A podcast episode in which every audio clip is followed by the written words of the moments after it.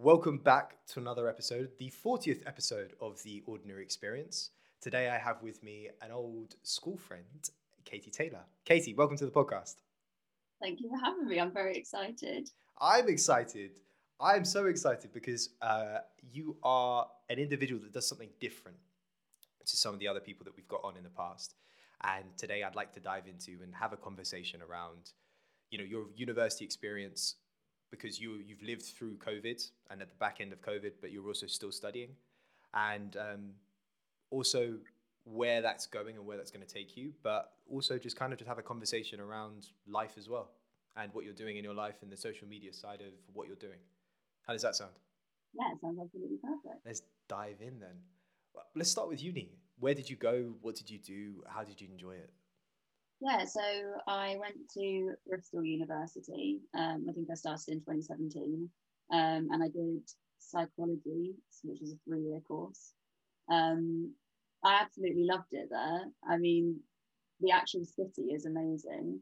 Um, and then, yeah, obviously in third year, that was when COVID hit, so it was kind of quite short. Um, which was a shame because I still haven't, you know, had a graduation ceremony or anything, which is Do you do you want a graduation ceremony? Do you want I- a kind of I- final ending to it? yeah, well, you know, like, I mean, part of the reason you go to uni is to have a picture of you wearing a hat. Like, I want that.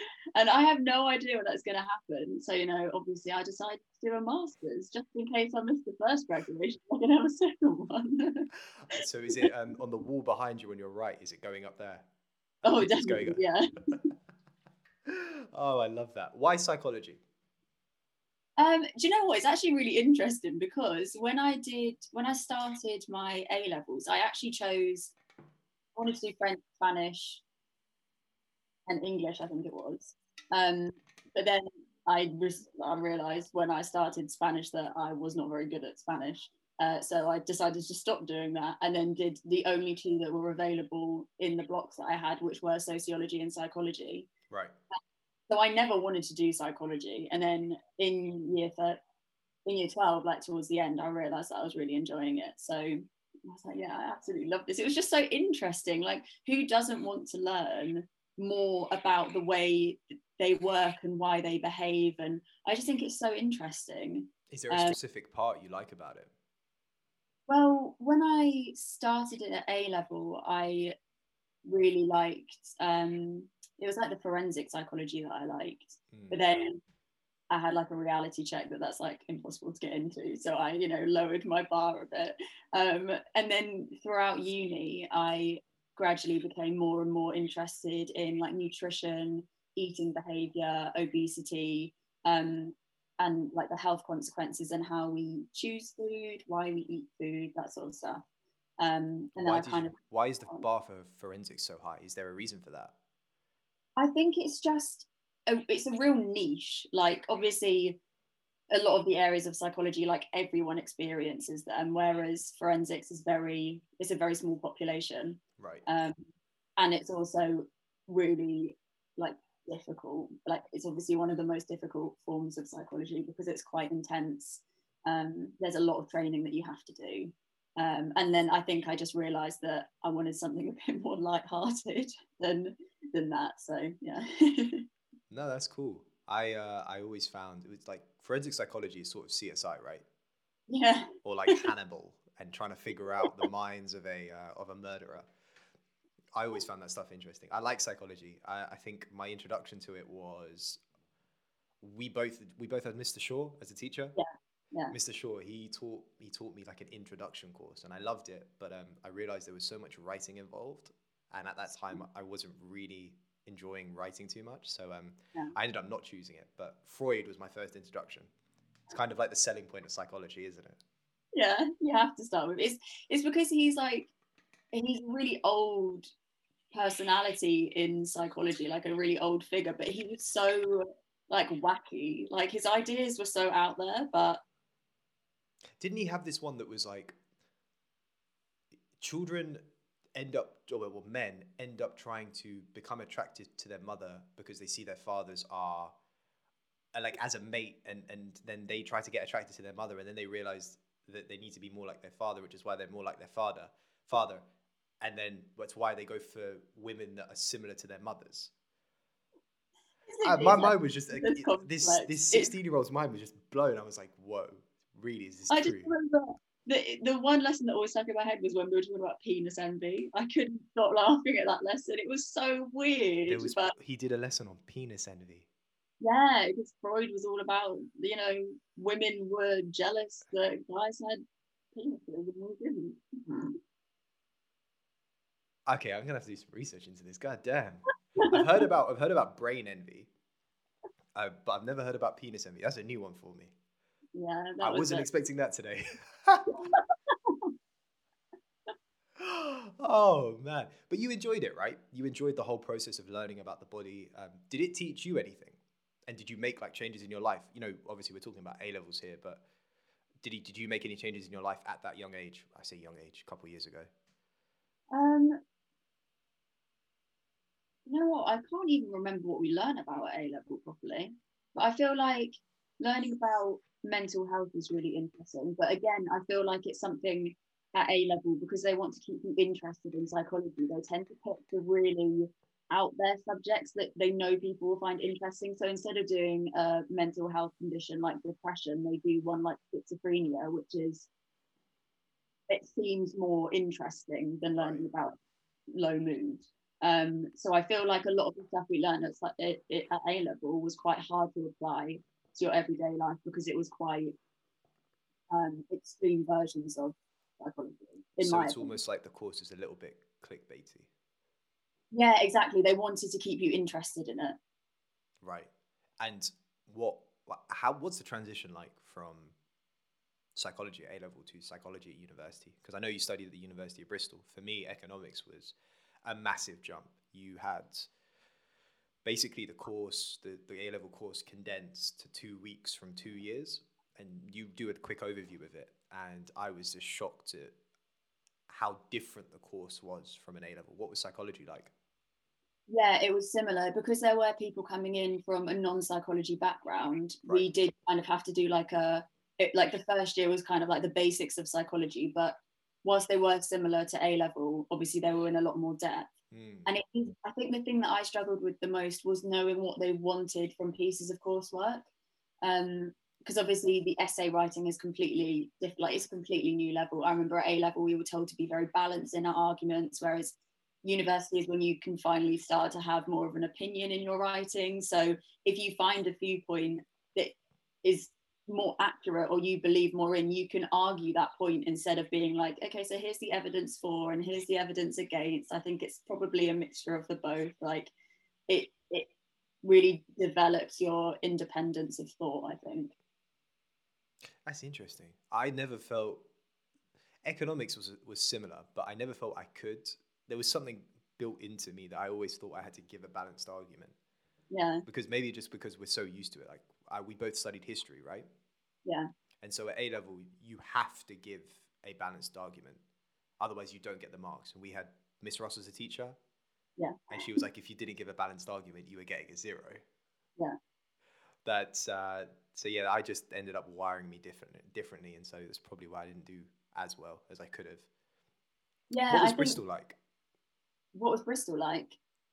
I, I I mean the actual city was amazing. Mhm. The university wasn't bad, Uh-huh. but You're a Bristol alumni now.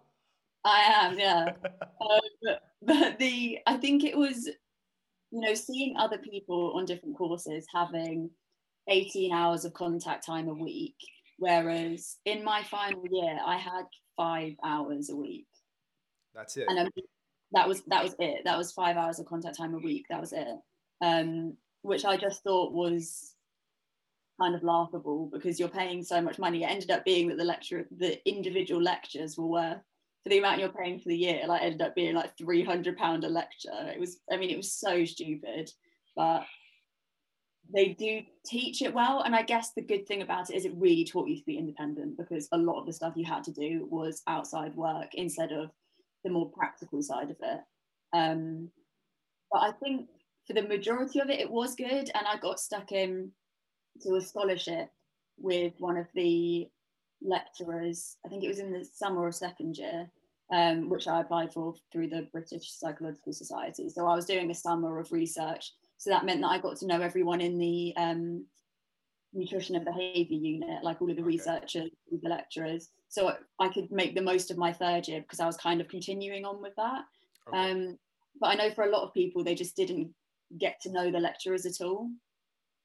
Do you think it helps getting to know the lecturers, or do you think that having that divide of you know lecturer student was good? Because we went both went to RAS, it was, it's a boarding school, but the culture there is different. Because oh, yeah. you have a because you're with these people 24 7 it's more than a, a, normal primary school or secondary school.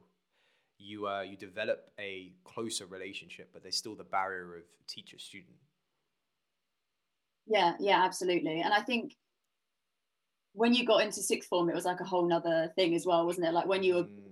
below sixth form it was like definitely the teacher student whereas when it got to sixth form a lot of the lecturers they were more happy to see you on like a similar level to them which for me was really good because it made me feel like respected. And I feel like when I got to uni, you feel so, at least I did, like detached from lecturers because there were so many students in your course. And what felt like so few lecturers. So if I mm-hmm. hadn't had the opportunity to actually get to know them properly, then I think it would have felt really, yeah, like dissociated. But I think it was good for me. Did you did you enjoy the Bristol culture? the Bristol culture is an interesting culture. Oh, let's do this. like Bristol, I the Bristol was on my list of universities. I think for economics it was AAA, and I was oh maybe it was Bath, but I went to see Bristol, and I like I really wanted to go to it, and I'm not sure why. Just I had a calling in some in yeah. some weird way to study economics there, and um, yeah, it, I I liked it because of the town. I like the city. I like you know the it's aesthetically pleasing. Yeah, but definitely. um, the yeah the course requirements are too high for me. But yeah, go go on. Tell me about Bristol culture. Yeah, so the psychology grades were A star AA to get in, ah, damn. which was the same as Cambridge. So I had an interview for Cambridge, but didn't get past the interview. Um, so it was the same grades as Oxford. So mm. obviously, you know, you have high expectations in that.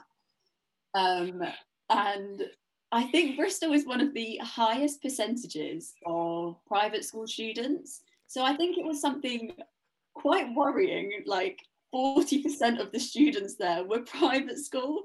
And obviously, in the population of the UK, it's like 2% or something. So it was a huge disparity between, and I'm not, when I say private schools, I mean like Eton and Harrow and, you know, the really, really, really private school. They're different, aren't they?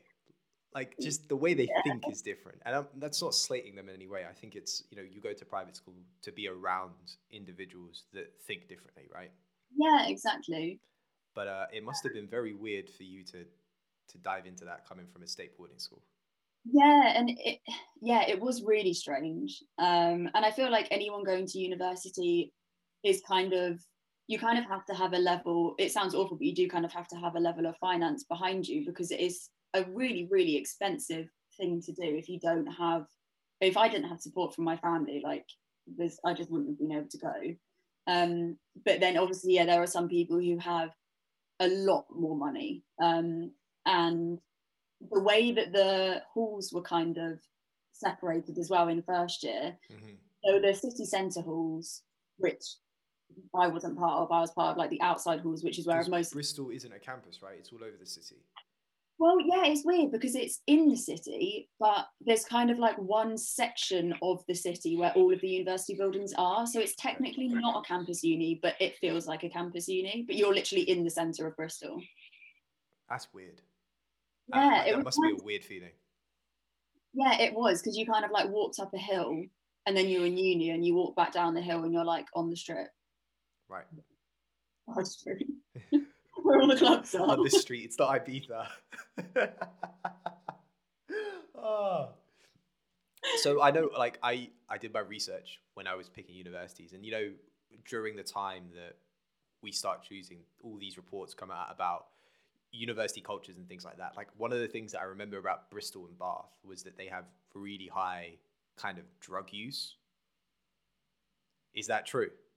Yes, a hundred percent. Like literally, like people would be high in lectures, and like it was it was a very scary difference from like I felt like I was very protected in RAA, and then suddenly going here, I was like, everyone's doing drugs, like everyone does drugs, and I mean, you can very easily like stay out of the groups that do, um, but it definitely has a rep. And I remember looking at all of like the, you know, when you see those like BuzzFeed league tables and stuff. That's the one we're talking about.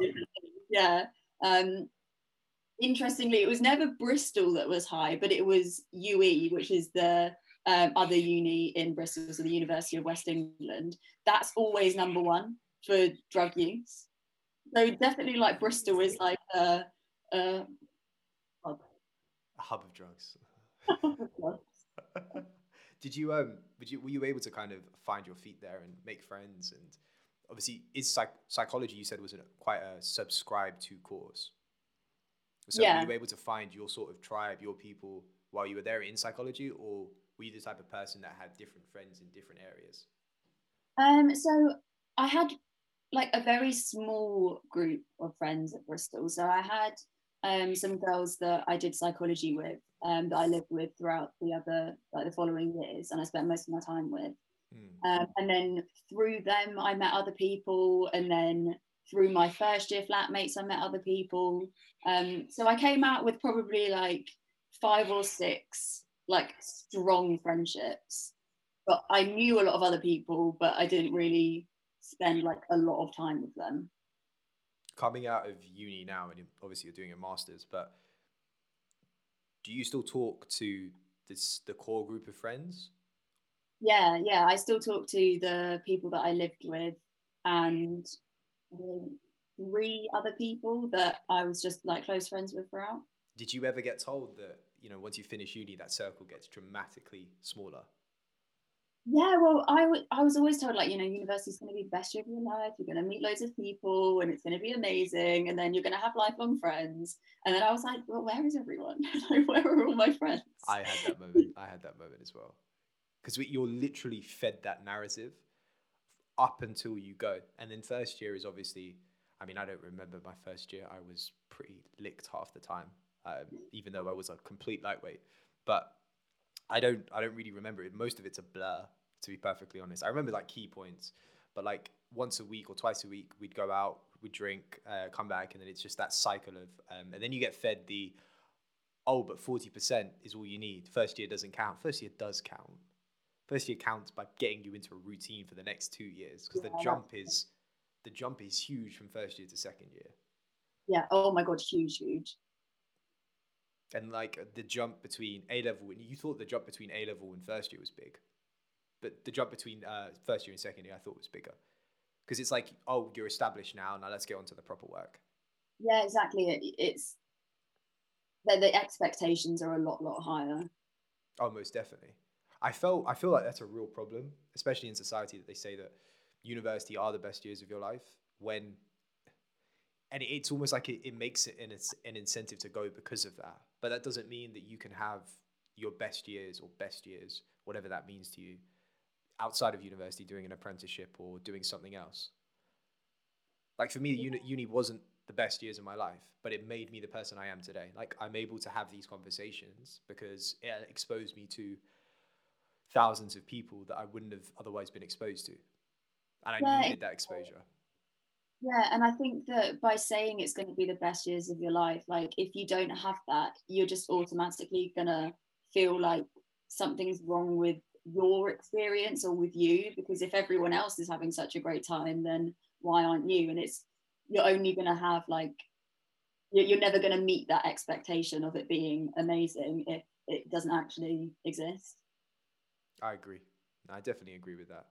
I've got a question for you. Did you did you take any anything away from uni in terms of lessons learned? Huh.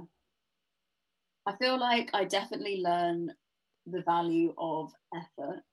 Um, I feel like at A level, I was definitely, I definitely worked harder than a lot of people.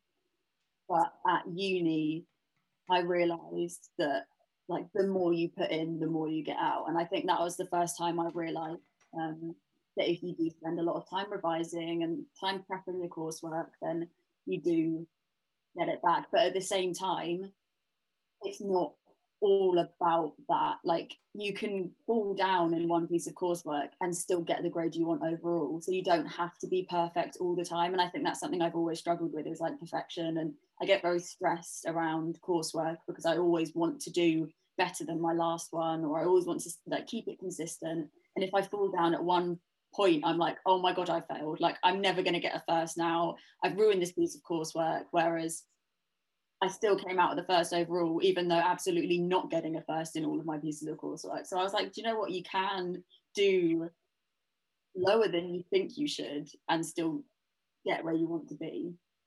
Where do you think that trait of perfection comes from? As a psychologist, are you able to diagnose yourself? I honestly don't know. I don't.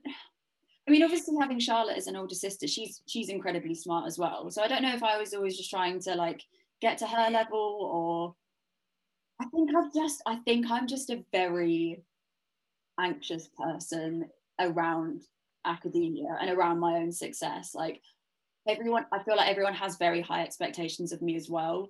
And if I don't meet those, then I get quite like in my head about it. Um so I think that's I think it's others imagining other people's expectations. Even no matter how many times someone tells me, I don't I don't mind how you do, like it doesn't matter if you don't get a first. I'm always thinking, I know you're saying that just to make me feel better, but I know you actually want me to get a first. Like Yeah, because like you take the parents for example, they do want you to do well. And the first is the best example of that. I mean, there's no there's nothing higher, right? But you always know that they're in a way like a golden parachute, especially our parents. So I always want to strive to do the best thing possible, but at the same time, I know they're saying it because they want it as well.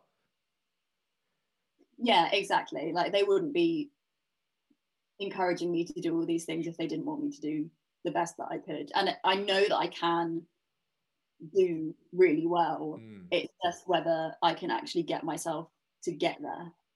On the topic of on anxiety, couldn't even get that word out today. Damn how do you manage it or manage anxiety manage your anxiety? Is there is there a coping mechanism you have? Is it i don't know i i do yoga and meditation. So for me that that helps with that. Yeah um it kind of depends the time of the year and what year. Like there were points in uni when i had absolutely no coping mechanisms and i was just an absolute mess. But recently I've been trying to, you know, encourage myself to, like we were talking about before, um, going on runs. I've just started the Couch to 5K um, because I think that's why I coped with school so much better than I coped with uni because I had netball as an outlet, I had athletics as an outlet, like sport was integrated into my routine. So I didn't have to do anything extra to motivate myself. Like if there was a netball match, I would be a part of that netball match. Whereas mm when it got to uni, motivating myself to do exercise oh, and even um, we just want stay in bed. Yeah, and it's so like it's so expensive. Like I did a lot of gym in first year, and I think in second year I didn't have a gym pass in third year. But in the first and second year, you know, I, I tried weights, I tried yoga, I tried Pilates, and they were all really fun.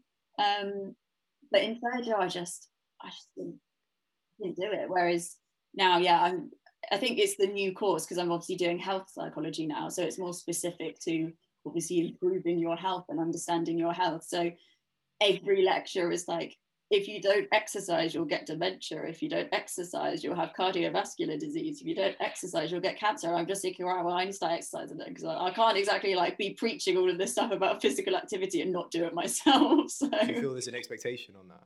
Like as as you're becoming a health psychologist do you feel feel there's an expectation to make sure that you practice what you preach? Yeah and i think it is really important because how can you give someone advice on these things being good for you if you can't do them yourself? Like how are you supposed to say you can eat, you can get back into exercise. Like you know it's not that hard when i find it really hard. Like i can't say that without feeling like guilty. So I, I am definitely i'm trying well, i mean I've never really eaten too unhealthily, but I'm trying to make sure I'm eating much healthier than I did before. And you know, what does that mean to you? Does do you eat? Do you still eat meat, or are you turning to like a whole plant-based kind of diet? Yeah, so it was in it was actually after the David Attenborough documentary that he did the end of last year. Mm. Um, I think is it Our Planet? I think it was that one. It was just like the one documentary, like the film thing. Mm. Um, after watching that, I was just like, oh my god, I need to do it more. Like I just felt so guilt ridden after it. And I used to be a veggie when I was in, I think I was in year seven. And I did it for like a year or so. Really? Um, it might be more than that. It might be in a couple of years, but um, that was just that was a stupid reason. I literally saw a rabbit that was dead on the side of the road. Not that anyone eats rabbit, and I was like, wow, that animal looks like it's suffering. Let's turn veggie. I mean, it was there was no logic behind that at all. Whereas this one, I was like, actually, this might help because um, it, being veggie isn't just good for animals or good for the planet. It's really if you do it right, it's really good for your body as well because we do definitely, as a population, eat far too much red meat and processed meat in particular, which is if you eat it too much, really bad for you. Um, so I I started vegetarianism again. I think it was October last year, um, and it I feel really good about it because it's encouraged my family to eat a lot of veggie meals as well. So Charlotte eats most meals veggie with me as well, mm-hmm. and then my mum and dad, um, instead of having to cook two meals, we're just trying to try new uh, vegetarian meals together. So I know that it will be doing them the world of good as well. That's amazing. Like I was, I was veggie right up until I remember the first day I ever tried meat. It was in Dubai. It was at this hotel that we got recommended to on the train, and I tried fish for the first time. And ever since since that point, it kind of spiraled out of control. It was fish, and then it was um, so it started with with prawns and stuff, and then it it progressed to bigger fish, salmon, things like that. And then yeah. tried my hand at chicken, and then that sort of spiraled into to, to pork and uh, beef and everything else. And so there was one point where I was just eating everything under the sun. And don't get me wrong, I love the taste of meat. Like I'm not slating, I'm not one of those vegans that slates uh, carnivores that eat meat because I, I understand why you like it. Like don't get me wrong, I love a steak like a wagyu. I I yeah. completely enjoy. Um, but I also know that for me, when I turned vegan, and it was because it was one of those stupid reasons. I heard a goat being slaughtered, and from that point, I was like, I'm done. I feel like that's more of a reason than my one. I didn't see the goat. I didn't see the goat. I just heard it. Yeah. And that was it. It was from that point. And um, I stopped at first. I stopped eating eggs because, and I never thought I'd be the person to do this. I saw an infographic that said that eggs are essentially mucus. I, and I saw it and I was like, I'm done. We're done here. I can't eat eggs and this was in India. So um, it was quite, it was all right. It wasn't bad because you're able to survive off different things. There, you know, their whole, their whole diet is basically vegan anyway.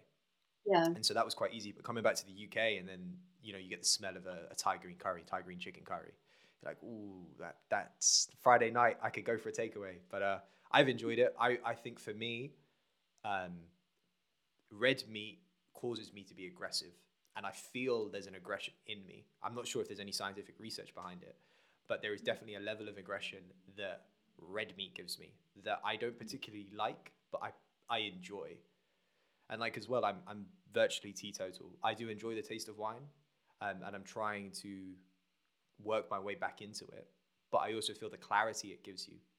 Veganism, vegetarianism, um, and I think pescatarianism is, in, to an extent, fine as well. It's less impact on the body yeah and i mean that's that's the thing like fish is actually a really really good source of nutrients that um, is really important so i would say like if you're going to do anything like pescatarianism is actually probably quite a healthy option and i think the benefit of you know starting things like this now is because there's such a global movement for helping the planet and helping ourselves um, there are so many options now that you wouldn't have had even 10 years ago um, you know like recipes everyone's you know like vegan instagrams and oh, you yeah. can and like joe wicks does loads of really easy quick vegetarian meals that are cheap so it's if you do just a, a teeny weeny bit of research you can have like seven meals that you can alternate between so even if and again even if you do you know, like you start with one day veggie a week and then two day veggies a week, and then you kind of like incrementally increase it. Um, I think it's I think it's a really really good thing to to do. Did you find it difficult? I didn't. I literally just stopped. Like, was it one day and just done? Yeah, I think I watched the documentary on the Saturday, and on the Monday I was like, I don't want, I don't want to eat meat anymore, and that, that was it. I haven't eaten it since. Did your Did your parents? Were they like, what about all the meat that's in the fridge? Can you at least finish that first? they actually weren't, to be honest. They were perfectly fine with it. for me, uh, when we were like, we used to, uh, while I was in India, we basically ate out for the whole year. Food is so, it's dirt cheap out there. So um, we we sort of transitioned into eating vegetarian food, which is fine and ve- and it wasn't vegan at that point. But on the topic of this, of you know the global movement, you know you've got um, there's that film, uh, Green, oh Jesus, plant based. It's the plant based film with the athletes I can't Game Changers. That's the one. Okay. Take a watch if you haven't seen it. It's a great film. And the only issue I have with plant-based foods is that they're high, so highly processed, but at the same time, they're so damn expensive right now. Yeah. And it's almost as if you've got to pay more to eat healthy. Yeah. And so you like I I shop at Waitrose from time to time, and to buy the organic stuff, I've got to pay an extra 50p on top of everything else. And you're like, come on, that this doesn't make sense yeah and i think that's where society is falling or at least like food manufacturing and food advertising and stuff is really falling down because if people are aware of actually it was i was in i had a, a lecture on obesity last week um, and a lot of people say the lower income families they don't know how to eat healthily. That's why they think it's expensive but actually 74% of the lowest incomes family expendable income would have to go on just food to meet the recommendations. And that's not including things like um, uh, paying for an oven to use the oven like a fridge anything like that. Whereas with the highest income, it's like 2% of their expendable income would be used to meet those requirements compared to like the 74%.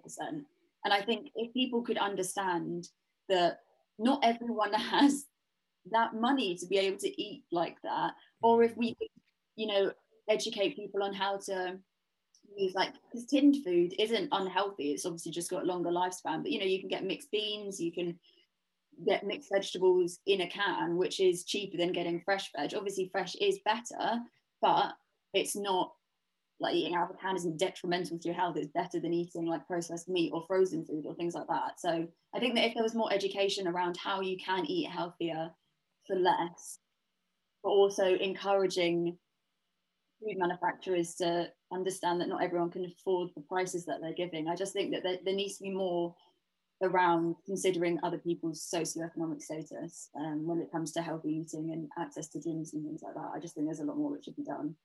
Well, speaking of a lot more that should be done, you do do that. You do educate people, don't you?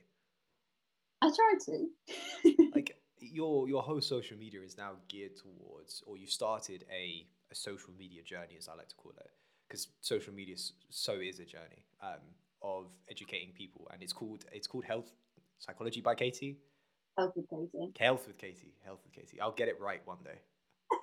right, we'll put the uh, we'll put the at in the show notes. But tell me why you started that and kind of where that came from. Was it because of this of I want to educate people, or is it an extension of what you're doing with your masters of let me try and explain the complicated stuff because I found that I haven't done a master's, but I found that in the third year when I was reading papers, I always found them so difficult to comprehend. And so when I was doing my my own social media journey of creating, I went through a phase of taking papers, PhD papers, master's papers, and trying to simplify them. And that's basically what you do. Yeah, and I think I think like you say, it's definitely a mixture of the two reasons. Um, I think when I started the masters, I realised how much of the information we were learning I hadn't heard of before. And I was thinking, if it's that important for your health, why isn't it more widely known? Um, hmm. and I think the thing I like about the masters I'm doing is the health doesn't just talk about um, like physical health, it obviously includes mental health as well. Um, and it takes so many factors into consideration, like I was saying about socioeconomic status, race, gender, how all of those things interact to influence your health behaviors. And I think that if more people were aware of how it works for different people and how different people work within that, um, I think a lot of people can learn from it. And like we were talking about my most recent post with the um, like myths about schizophrenia, I think it's a lot of the stuff we learn is from media and from TV shows and movies, and you just they, they just try and make it as you know dramatic as possible and sells. yeah exactly and you know making every serial killer have a mental health problem is just not it's not fair because it gives such it provides such a stigma around any form of mental health and you know these stereotypes they do persist and they really affect the way that people with mental health problems think about themselves and they don't want to talk about it because they're scared they're going to be judged. And it's the same with anything like it is just it's such a shame that we can't have an open conversation about things like mental health like we can about physical health. You know like if someone has um, a physical health condition like cancer or something you're not going to be like oh wow you're going to be a serial killer. Like there's just no association there. Whereas if you have depression or schizophrenia or like anything like that you're just destined in the media to do something bad and i think that's horrible. So i think that trying to educate people on how physical health conditions can develop the same with mental health conditions at the same time as debunking myths around who has them what they're likely to do if they have them i think that's kind of like where i want to come from from it. But like you say it's very hard to find like sort of learn enough about it to feel like you're it's okay for you to educate someone on it but then at the same time simplifying it enough for people who aren't experts in it to understand it. So it's like it's a lot of work. And i think when i started i didn't realize quite how much work it was going to be but i do really enjoy it because it really consolidates my understanding of stuff. That's always the best way right? To be able to teach it shows that you understand it. Yeah yeah exactly exactly. But talk to me about what it's been like to grow so fast because you've you started what a couple months ago? Yeah i think i started in october. October and you've and i remember at first it wasn't consistent posting and now you've got into this really consistent sort of persona of the of the you've got your own private account but the the actual brand itself of the instagram account i am going to get the name right i will i promise. Um what's it been like to grow that? Because it's an extension of you yeah right but from a from a completely social media perspective of is it well it is it is right it is a completely different domain than what you're used to yeah absolutely and i think like you say it has grown a lot faster than i was expecting it to and i definitely see like the more interaction you have with other people's posts and the more you try and engage other people like you know through stories and polls and quizzes and oh, asking oh, people what so they well. want. You do it so well. like I, I, like I, I watch Katie's stuff and I think I could do that. Like I, I, I should be doing that. I can do that. Why aren't I doing that? you definitely pick up on what people are interested in. Like, oh my god, the this or that things are so popular. Like when I do those, the amount of story views I get and interaction with them. You know, I have like a hundred people replying to them, whereas sometimes you post and you know you get like 60 likes on it whereas the stories get so much more interaction. So it's about like i think at first i was like oh why why aren't people engaging more with my content? Like i really want people to you know yeah like engage with it. But then i realized actually you know what? The fact that even 60 people have seen this hopefully that means that they'll have taken the information on board or it will have just like reminded them of you know how important these things are. Um so I definitely like have like lowered my expectations of what I want to get from it. But um, yeah, it is, it is difficult. Is there a uh, vision for it? Is there a vision of where you want to take it, or is it going to consistently be trying to debunk the myths, um, simplify the the mental health aspect of, of psychology, and also helping people, educating people on it?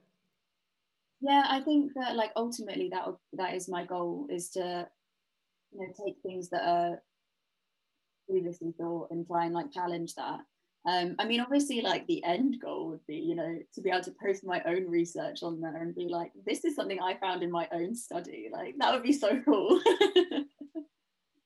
I like that. It'll get there. I think it will. I genuinely believe that because you're putting out good into the world, and like I believe in karma to an extent of uh, on the term on in terms of energy, but you're putting out such a good thing in the world, and people are give you back that energy when they when they engage with your post positively um, and negatively because it allows you to learn yourself.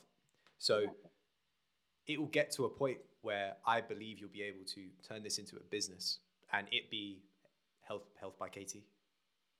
Be, yes, health by Katie be an extension, um, or even be able to be something that you do full time alongside your your day job. Yeah, I, I I would really love that. I mean, if I can get more and more people engaging and interested, I think that would be really good. And even yeah, like when yeah, once you're qualified, you know, it means you can actually legally give information to people. That's true, right? Because right now it's just advice. Well, te- I don't even know if technically you're allowed to give advice. I don't really know what the sort of rules are behind it. But I mean, you know, I'm just taking information that's already out there that anyone okay. else can find. But you know, I'm not. I would never, if someone messaged me directly, I could never give them like counselling because I'm absolutely not qualified for that. I'm just taking things that I find interesting and letting other people know about them instead of you know giving specific yeah individualized advice so in, in a way it's also your opinion on stuff yeah exactly and i think that some people will definitely have opinions that don't agree with me but at the end of the day like i want i feel like if you're interested in something you're always going to have an opinion on it so. agreed do you did you fall into the i don't know what to call it the abyss in social media where you get too caught up in the likes and the views at yes. one point or are you still uh, are you still caught up in that i think i do definitely still get caught up in that like sometimes i'll post and then it hasn't had any interactions in like 20 minutes so i'll take it down and post it at another point because i'm like i want people to see it. Um, but i've tried to like stop myself from doing that now. Um, i am trying to like identify when most people see it but even that doesn't always work. Like i could post it at the same time every week and some would get 30 likes some would get 100 likes. Like it's just it, for me there doesn't seem to be any rhyme or reason. So i'm still getting used to that i think i don't truly understand the analytics aspect of instagram um, i don't understand the analytics aspect of youtube either i need to do a deep dive into that but you do sometimes get caught up by the numbers don't you yeah, absolutely. And it's, has it taken a toll on your mental health or not? Um, I don't think so much at the moment, um, because I'm putting slightly less work into it because I've been quite busy with other stuff. Mm-hmm. Um, but it definitely, you know, when when you're so passionate about something and you put a lot of work into collating the information and then putting that in a visual that people can easily engage with and understand, when you don't get much response to it, it's quite hard because you're like, why aren't people interested in this stuff? Because it is really important. It should be important to everyone, like living a healthy lifestyle, helping people be more inclusive. Like to me, that's just so important.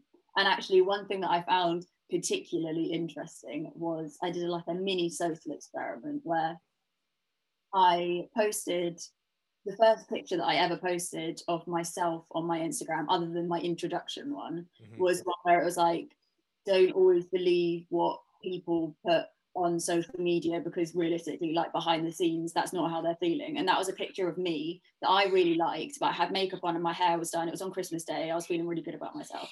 I posted that. Yeah. And that has 50 more likes than all of my other posts. And I was like, why is Instagram just highlighting exactly what I'm putting in this post, but it's doing the opposite. Like I'm trying to say, you know, it shouldn't be these posts that get all of the info, like and all of the. Was the post? Oh. Was the post. So as soon as I posted a picture of myself, that's when all of the likes started flooding in, and I was like, why? Why can't people like the information posts? Like. It was so weird, but I mean, I guess that's just how society is at the moment, isn't it? So, do you think it would be something that you do in the future where you take the personality of Katie and you integrate her into the brand of Health by Katie? I think I definitely want to get myself more involved, but I feel like I still need to work on myself a bit more to kind I think that I've been trying to do that with the recipes sort of thing, like Mm. trying to do a more interactive thing with that, like about what I eat. Um, but I think once I've learned more about everything, it would be nice to be able to, yeah, put myself more into it. Um, but I think I I know how people are, and I know how I kind of want people to focus more on the information than on me. So it's yeah, it's hard getting that balance, I guess. When you say put in work, what do you mean by that? Work on yourself. So I guess like I know I'm not perfect, like you know, mentally, like physical health, I'm sure I'm perfectly fine, but mental health, I know that I, I, I find it hard to give other people mental health advice when my mental health isn't at all like I'm on antidepressants. I'm I have like anxiety, you know, I'm starting CBT soon. Not that I'm embarrassed to talk about it, but I think that it's hypocritical for me to give advice on how to cope with mental health when I'm not necessarily coping the best. Do you think that's something that do you, do you think it would be useful for other people to see that side and then allow them to make their own judgment? Yeah, I, I'm- I'm sure it would. It's, I just, I, I know, I know, like the stigma around mental health. Like I'm very aware of it. So I just feel like if I put that out there, whether people would think like, you know, it's discrediting my work or like, how can they trust it because it's obviously not working for you? Like I can just, you know, when you can just visualize the comments that will come back, and it's like, okay, maybe, maybe I'll leave it a little bit. I, I when I started this podcast, I think it was the fourth episode. Um, it's called University Year Three, and it was back when the podcast was called "I Will Name This Podcast Later," and that was the point at which I discussed publicly and to myself as well, kind of got it off my own shoulders and talked about it. Uh, my depression and wanting to take my own life, Mm. and um, it's one of the highest viewed ones of the of the whole thing of the whole podcast. But for me, being able to do that and being able to talk about it, I was scared what people would say. One, um, two, there was an element of I don't really give a fuck because Yeah. I'm doing this for me. I'm doing this because I know there's other people out there, and I also know that if 300 people can look at this, they can potentially analyze what I've done wrong or how I can make improvements on myself. Because I genuinely feel that sometimes more brains are better than one yeah, right? It's like a supercomputer. So one computer works, but when you've got tons of them and working all together, well, then you're going to get more work done faster. Could you? c- Can we dive into your mental health a little? yeah, absolutely. I know it's a. I know it's a subject that's quite close to your heart, and um, but you've also experienced it yourself. I know we, we talked off camera about your experience at university. Could you run me through that, and we can have like a back and forth between that because I'd like to understand from my point of view and someone that hasn't experienced what you've experienced, how we can better improve society. Yeah, absolutely. Uh, so it was in first year, uh, in the January. Um, I was sexually assaulted after a night out, um, and it happened in my kitchen in my halls, um, which kind of like encouraged me to have a very poor relationship with food uh, afterwards because I just didn't want to go into the kitchen to cook. So I would spend as little time in there as possible. Um, so that like I lost quite a lot of weight after that. Um, and after that, I think about a month later, um, I had like talking therapy, which I just found incredibly unhelpful. I found that they were, um, what's the word? When they're talking down to you, like it felt like they were talking to me like I was a child, I, And I I know the word you I know the word you're talking about. condescending. That's it it. felt like really condescending, and I was like, this isn't helping me. This is actually just making me angry. Like Could you explain what talking therapy is? Yeah, so it's literally just it's kind of you know you you're you're speaking to a counselor, and you've got an open space to air how you're feeling, your thoughts, how you've been feeling during the week, and then they don't really give you advice as such. It's more they give you options. So I remember one of the options I was given was buy a plant. And I remember at the time I was thinking, how on earth is buying a plant going to help me stop like having panic attacks and I mean, it, it, just seems so ridiculous. And then later on, so it was probably about six to seven months after the incident, um, I had CBT, so cognitive behavioural therapy, because I, so I was diagnosed with PTSD, and CBT, the CBT was specifically directed at helping me work through what happened. So I remember the first, I think it was the first three sessions, I was literally sitting in a chair and she told me to talk through everything that happened. But each week I had to do something slightly different. So one week I would have my eyes open, one week I would have my eyes closed. One week she would make me explain how I was feeling at the time as I was telling the story. And I mean, it was so hard to do because obviously it was seven months down the line and I was having to relive it. And it was, mm. I remember like I was like physically shaking as I was talking about it. And she was like, if you feel like, you know, you're in an unsafe headspace, like you need to grip onto the chair to make you realize that you're in a room, like you're with someone. It was, it was, it felt so out of body because it, it really did put me back into that situation so vividly and I didn't think it was possible, but I was having really bad nightmares about it. Um, so I, you know, that's when I was put on antidepressants. They were like ones that help you sleep. Um, so I ended up basically just being like knocked out every night because I was taking these tablets, which helped me with my sleep. Obviously, it wasn't great for like processing things, but the reason why I, I wanted to talk about it was because I had a very different experience to a lot of people because the when it happened, someone came in and saw so-called security, and then the security called the police. So they all came and they had their body cameras on.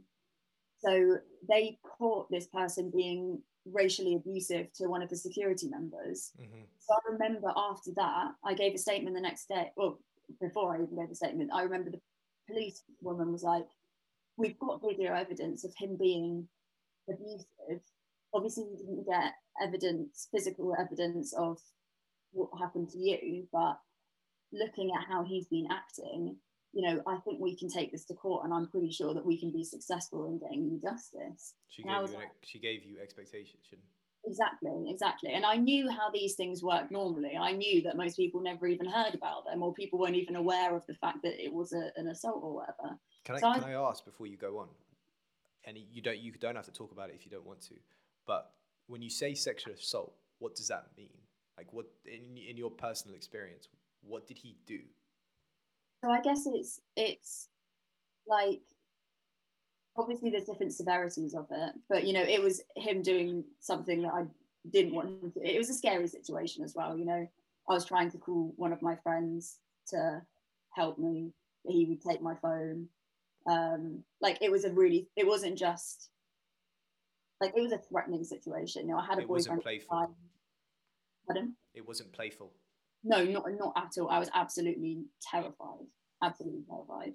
Um, so yeah, and then obviously the thing with the court, I went through. So it happened in January, and then the court date was set for November. He was put in um, an institution for it was a long time. It was like three months or something, um, like a, a mental institution, um, and a week but throughout the whole 11 months, they were saying, yeah, it's fine, it's going to go to court. I was preparing myself to give a witness statement in front of everyone. He was going to be in the room. Like, it was a lot of, obviously, you have the assault to get past. Then you were also having to think about the fact I'm going to have to relive this in 11 months' time in front of him. Like, I mean, it's, it's, it's ridiculous. And I was going through uni at the same time. I was like, what is happening? Um, and then a week before I was supposed to, before the court date, the police officer, one of the detectives rang me and was like, he fled insanity. Like, it's not happening anymore. A week. So I had waited 11 months and then a week before the date, they said it wasn't happening anymore. It was. How did that, how did that make you feel?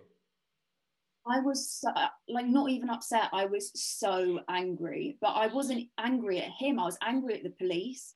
I was like, how can you let a vulnerable 19 year old girl go through all of this when you've promised her that she's going to get something out of it? I wasn't even doing it for me. I was doing it for the fact that it would get him put away so he couldn't do it to anyone else. And yeah, literally being, t- and it felt like such a cop out. Like a week before. Like, surely you could have told me months before. Surely you would have known before then that he was insane. Um, so it was just, it was just seems, it just seemed so unfair. And they promised me justice, and I got the absolute opposite of that. I felt like I was ridiculed because I went through all of that, putting my everything into it, and then absolutely nothing came of it. It was awful, awful. With regards to the incident itself, how do you, do you feel like it's had long term effect? You said you've got PTSD or been diagnosed with PTSD. Do you think that's something you're gonna have to live with for the rest of your life, or is that something that is potentially curable? Yeah, so I think I think the CBT really helped me work through that. Um, so I, don't think I would consider myself having PTSD anymore. But before the incident, I didn't have depression.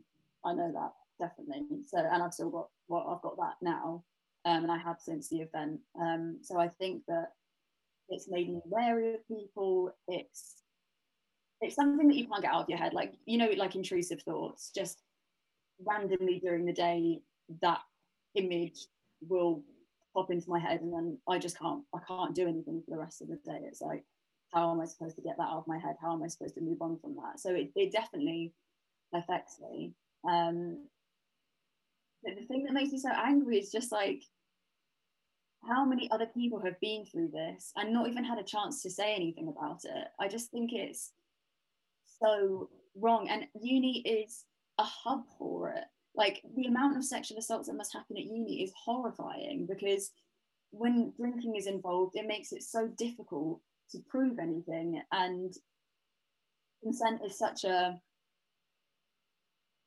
it's not it doesn't seem like it's a very easy way like it's hard to pick up on it basically it shouldn't be but it clearly is and, it, and like part of the problem is that you give 18 year olds the ability to have their own space you give them alcohol if they choose to drink it and you give them a sexually active environment but no one teaches them how to act in an environment like that like you're just expected to learn and pick up as you go along. Like I don't I don't think we had any Ross prepared you for a university culture in a way because of the way it was organized, like the boarding school yeah. aspect. So you understood the kind of some of the mechanics of how to live and how to interact with people because you're exposed to so many in such a small environment. But um, you don't really get taught how to deal with university. That's something I feel is is missing in a syllabus somewhere. Like you do uh, sex education. I don't know um, what it's R is it RE? No, PSHE or whatever it is these days. Yeah. But there's no this is how university really is. You only get that through certain people coming back to speak and talk about it. And even then they prepare they kind of propagate that narrative of it's the best years of your life. And then that is included in that best years of your life of, you know, being sexually active and all of this. But um I, I feel I feel like it's a problem and like you see it firsthand in student unions and in clubs where you know individuals men are groping women and trying to take them home or being uh, or, or trying to take advantage of them when you can clearly see that they are they are just out of sorts and yeah. completely drunk off their heads when and you know they get that kind of vulnerable moment when they're not with their friends like you, at, at Royal Holloway, it was definitely a problem. You could see that, and um, then you'd hear the next day about some of the things that happened, and I just like, it sounded funny at the time, but when you look back on it, you actually realize how disgusting it was. Yeah, and I think that's what people aren't aware of. They aren't aware of some of the seemingly innocent things that really aren't okay. Yeah, like you say, you know, like groping in a club. If you haven't said that you want that to happen, then that is a form of assault, regardless of gender. Like, it's there definitely has to be more education on it, and you need to be able to report these things without feeling feeling like it's actually going to go somewhere. You know, something's going to be done about it. it it's it is it's really really difficult area um, but definitely more needs to be done about it because there are so many people that are being affected for like the rest of their lives when the other person is having no consequences or aren't even aware of what they did. That's a difficult one trying to explain to someone what they've done when they just won't won't accept it's wrong. Yeah. And it, that goes that goes for teaching in any capacity but uh, especially in your case having him plead insanity and him know that that was potentially know that that was a cop out, um, not a cop out, but a, a, way out is almost like the get out of jail card in our in our UK kind of jury, it jury system, judicial system, and um, yeah, I don't I don't feel like that should be a way of getting out of things. You plead insanity, and he and our, we had a conversation off camera. He was able to go off scot free essentially, and he went to a university with one of your friends. Yeah yeah i mean it's it's it's a terrifying thought because i remember at the time when the court case was dropped i had to be in contact with some of the people higher up in bristol to ensure that he couldn't come back to bristol. They were going to they were going to let him come back to bristol. And i was like how? How is how is that possible? And then when i found out that he had gone to a, a uni where my friend was out, you know, you're just absolutely terrified. You're thinking, obviously, this is going to happen again. Like, oh, it's so, so frustrating. Um, and it doesn't feel like there's enough support for, you know, that's the thing. Like, it doesn't even need to be something happens to the other person. Obviously, that would be the, the best thing. But universities need to be way more aware of who is and who isn't affected by these things. Um, like Bristol Uni has a, an awful rep for mental health. It's the university, I think, with the highest suicides in the country. Um, and I remember in my, it's either my second or third year, I think four people in a term killed themselves. I had a similar issue at Royal Holloway. I think it, it's not on, I'm not sure where it is on the, the table of, of that, but we had an individual commit suicide in one of the halls. And the university, from our understanding, it was very all hush hush because it was in a halls. So um, there was no kind of explanation of what happened, how it happened, why it happened uh, for the students themselves. And I always thought that was wrong. It like wrong down down to down to the deepest level. Like you are not protecting students. No, and there needs to be a way of more being able to access services more easily. I remember at Bristol, well, within Bristol, um, like waiting list for counselling was months long, and it was the same at Royal Holloway. Yeah, and if you're having a, a crisis at that time, it can be really hard to reach out in the first place because you either don't want to burden people, you have serious anxiety around talking to other people about it. So you might it takes a lot to even reach out, but then to be told actually we won't be able to see you for six months. I mean, I, I, I just think it's wrong. I think it's so wrong, and more, way more needs to be done about student mental health. And yeah, I just, it's a very neglected area. How did your friends? Um, did you have a support network? How did your friends deal with it? Were you able to reach out to them and, and use them to, to lean on essentially? Or was that not possible? Was it something that you felt you had to keep to yourself? Because I know for me, I didn't I didn't tell anyone. I only told people when the podcast came out. I, I confided in about two people, um, but even they had no idea what I was talking about until the podcast came out. And then kind of the, the Lego bricks fell into place of, oh, that's why you were talking like that. So were you able to lean on your friends? I think because it happened so soon after meeting them properly, I didn't feel comfortable talking. I definitely didn't say any details to any. There was one person um, who was really there for me. He was, you know, we would we would meet up and we, we would talk about it. He, he would come to the flat and make sure that I was all right.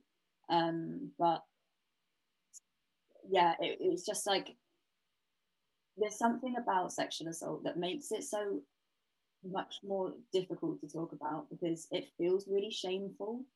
Like you, it's not something you want to be talking about and it's really hard to reach out to people. So I just didn't really. People were aware that something had happened, but they didn't know what exactly, and they knew that it was going through the court system and they knew it was dropped. But that's all they knew. That's the same with uni friends, same with home friends. Obviously, my family were aware.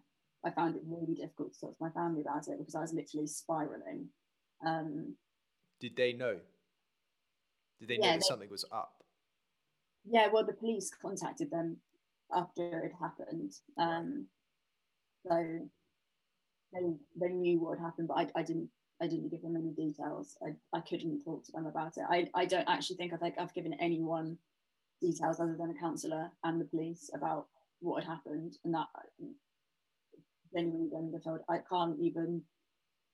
It's something that you, you just can't even verbalize. Like I just don't even think I could tell anyone. It's so it's like a completely different experience than I've that I've ever ever had before. It's it's feels so like locked up somewhere that only if I you know have to talk about it would I talk about it. But I don't think I would feel comfortable with anyone talking about it. It just feels so embarrassing. It shouldn't, but it does. It's difficult, like uh, especially with depression as well. And, like you said, you suffer with that. It's there's a stigma around it, and like like with all the mental health, but because depression in a way is sort of everyone can deal with it or everyone can think they have it. Um, the language around it is very difficult to talk about it with because you just people just think you're in a rut. But no, I actually wanted to take my own life. Like I I drive past the like it's on the M25. I drive past the bridge every time I go to work on a on a Thursday. Um, when I go and see my friends at Royal Holloway, when I go for a shisha or used to go for a shisha, um, I drive past it, but my brain doesn't let me get back to that spot, and I can talk about it because I'm I'm I've been able to deal with it myself, and it's a com- I'm not comparing experiences here, but I always felt that I never would be able to talk about it, and somehow I I am, but it never lets me feel it. Yeah, like it never lets me get back to that spot where I was like, if I if I turn the wheel right now, no one's gonna miss me. And then have and then my body not respond to that while you're that you know you're bolting down the motorway at 70 miles an hour. So yeah, for me it was always difficult talking about it. But when I opened up to my parents because they realized that something was wrong, like I would just I just cry by myself and I um I had an issue with drug use at the time. And so I'd um I'd, I'd, I'd take drugs and then I'd, uh, I'd basically get up at 4 a.m. to go to the gym and I was becoming an introvert, which is a complete opposite to my personality. And people could see that something was wrong, but no one said anything. And I was like, I was very good at this act of everything's all right, everything's okay, I'm doing all right, because that's the act I put on my whole life. And so I had to come to terms, and this, this time in India allowed me to do that, where I got to know myself again and I got to really figure out who I was. Because university for me, as I enjoyed the experience. Like, it made me who I was today. I didn't enjoy the education aspect. I could have picked all of that up from YouTube. Um, but it allowed me to get in touch and recognize who I was, not this idea of who I wanted to be. Well, well to, to say it differently, to who I am and who I and who I was potentially going to become. Um, if I kept using that same like kind of thought train of you're going to become an investment banker, you're going to live on, you're going to you know work on Wall Street or in the investment houses, you're going to live that life. When I knew deep down that life wasn't built for me. I wasn't built that way. There's a certain type of individual that goes into investment banks and can deal with that that structure within that. You know, performance is is key. You've got to perform, otherwise you're out. Like they've got plenty of people gearing up for it. So yeah, I had to really come to terms with that. And I got the privilege to be able to do it by going to India and having a year by myself with no interruption. Like I just cut off everyone. And I made that choice because I knew I needed to to feel who I was really wanted to who I really wanted to connect with. But you don't get to do that because you're doing a masters. You're still around, you, you know, your friends, and um, like if you ever get the chance to get six months free and clear once you've done your masters, if you're allowed to travel again, or you know, if you get to go on holiday, I'd say take it, take it, go by yourself, find out, and figure out who you are again. yeah. And it's just an ongoing process. yeah and i think that's it like there's even now like i can talk about it without crying, whereas before it was such an automatic response to just burst into tears thinking about it. Whereas now, like I'm definitely at the point where I can talk about it and I want to talk about it because I think it needs to be talked about.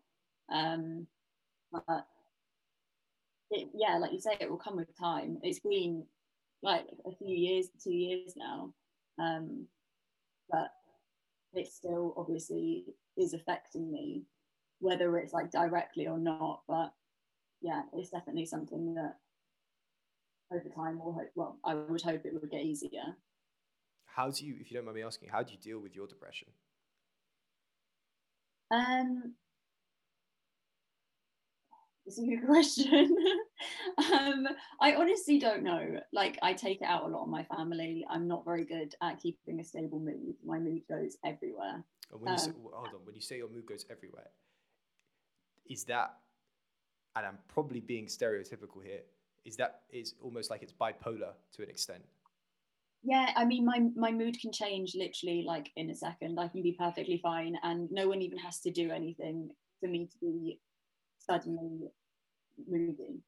Like, I mean, tiny things will set me off, and it's frustrating because I am very aware of the fact that they're that I'm over overreacting. I obviously can't control it, but it's it's annoying because when people don't understand it, you just feel like you're being like a brat or you know like a bitch whereas actually you know i don't want to be feeling like this i just want to i want to be more consistent but i find it really difficult sometimes i just feel like my emotions kind of go everywhere i feel the same way like when i got back i had a I had a beautiful period of six months during the pandemic um, when everyone's mental health was declining for me I had already in place the isolation, the, the whole the whole mental state. So for me, it was business as usual. Like I just set up a routine I just execute on that routine every day. But um, it was coming back and having to adapt to the life that everyone thought I was going to lead in the UK that caused me at several points to spiral out. Um, my mum calls it a slippery slope. Uh, that's what she calls it when, when she sees me going that way. But um, there's like I've had about four kind of mental breakdowns in the time I've been back. Where and for me, my coping mechanism has always been corners. No idea why, just makes me feel safe. So I end up crawling up into a ball and essentially kind of bawling my eyes out. And my brain clicks into a repeat. So you know, like a broken record. Yeah. Where it just says the same thing, and it's like uh, it's like song, song, song, song, song, song, song, and it just gets stuck like my brain kind of flicks into this this mode where it's stuck and it will just repeat and repeat and repeat and repeat constantly um, and i don't know like i've got to take actions to get out of it of calming myself down breathing but it the mental toll it takes on you it just wipes me out completely like for a weekend it's like that's it it's written off i can't do anything because i'm so tired my body's literally gone through a workout trying to get me back to this point yeah. of of being whatever is stable. But um, I'm I'm still dealing with it. Uh, I've been pretty good so far. I haven't had any mental breakdowns or total mental breakdowns. You know, I think that crying is misunderstood as well. I absolutely do. It, people think it's a sign of weakness, but actually letting out that emotion can. It really feels like you are letting it out, and once you stop crying, you're like, okay, so what can I do now? Oh, most definitely. Like we we had a family uh, family meeting the other day, and um, I thought that I was being a monster to my brother. And um, like it's just, just an ongoing thing mentally. I haven't I haven't kind of quite processed. Of I always think he looks at me differently. So I like I ended up just kind of just crying and, and realizing that it's I'm not angry because he calls he thinks I he think I think he thinks I'm a monster. I'm crying because I think he thinks I'm a monster. So again, it's all in my head. I know it is, but sometimes you just need that space to just cry and someone tell you, you know what, you're doing all right. And granted, it's an amalgamation of the, the, the workload that I've put on myself of trying to invest in cryptocurrency uh, and understand that space and make a business out of that. You know, the YouTube, the podcast, and do a nine to five and have the context change so fast. And then there's everything else I want to take on. Um, but sometimes you just need a good old fashioned cry because it helps. It really does and and men men as well it's seen as weakness. And not not just women, but for men especially. It's like you cry, you're not a man. That's bullshit. Yeah, exactly. And I think that's one of the areas where the stigma is like really severe is men just don't feel like they can have emotions or you know like you say show signs of weakness um and i just i think it shows a real strength of someone to be able to acknowledge when they're not feeling okay and talk to someone about it because it means that you're comfortable in what you're feeling and doing something about it to make it better. I just I think it's such a shame that so many people are embarrassed to cry. I think it's wrong because it really does make you feel better. I agree. I, I definitely agree with that. I can't. A good cry is almost like a reset. It's like yeah. you get to your boiling point, you cry. Um, it's not that you're at your you're you're throwing out those feelings, but it allows you to be able to comprehend those feelings because the crying is just a buildup of the stress and whatever else in your head.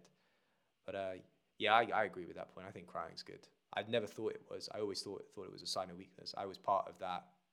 I was part of those people that, that propagate that stereotype and that stigma. Like again, depression. I never thought I'd be the one to get it. But when you when you when it does hit and you have your depressive episode, you realize how alone you are in a way. Yeah. And it just resets life in a whole different perspective. Like I genuinely thought that there was no one around me that, that liked me, that wanted to be around me. I was constantly questioning myself for the words that I'd say to people. But in reality, I, there were people around me that did care for me. Like my flatmates did care for me. My parents did care for me. My brother did care for me. But um, it was my own, my own brain just playing tricks. And it came off the back of a breakup, which kind of led to a midlife crisis and then spiraled out of control. But I should have been in more I should have. I felt like I should have been in, in touch with myself more to be able to say that uni wasn't what wasn't what was best for me. But I thought that it is the right thing to do to power through. When in fact, maybe it wasn't. But who knows? Hindsight's twenty twenty. Yeah, exactly. Um, we can we can slowly come to an end. But something we like to do on the podcast now is I give people a minute at the end to say whatever they like and whether it's you know promoting promoting your work, whether it's some final words on on society, floor's yours. Oh my goodness, so much pressure. Um, I think that I guess I'll say like my next steps that I want to do. Like I really want to do a PhD. I don't know whether I want to start that straight away or whether I want to do that in a couple of years.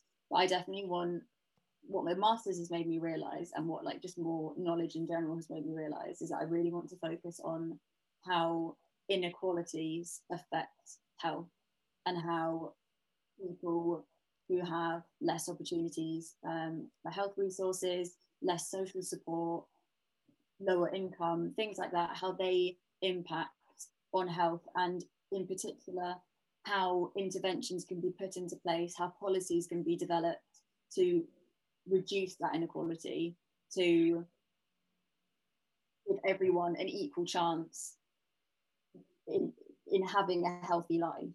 Mm-hmm. Um, and I think that more needs to be focused on yeah the individual differences in health and why some people are more predisposed to things like cancer and cardiovascular disease and strokes uh, and dementia um, because a lot of it does seem to come down to social inequalities and i think that that is a really important topic and conversation that needs to be happening more frequently.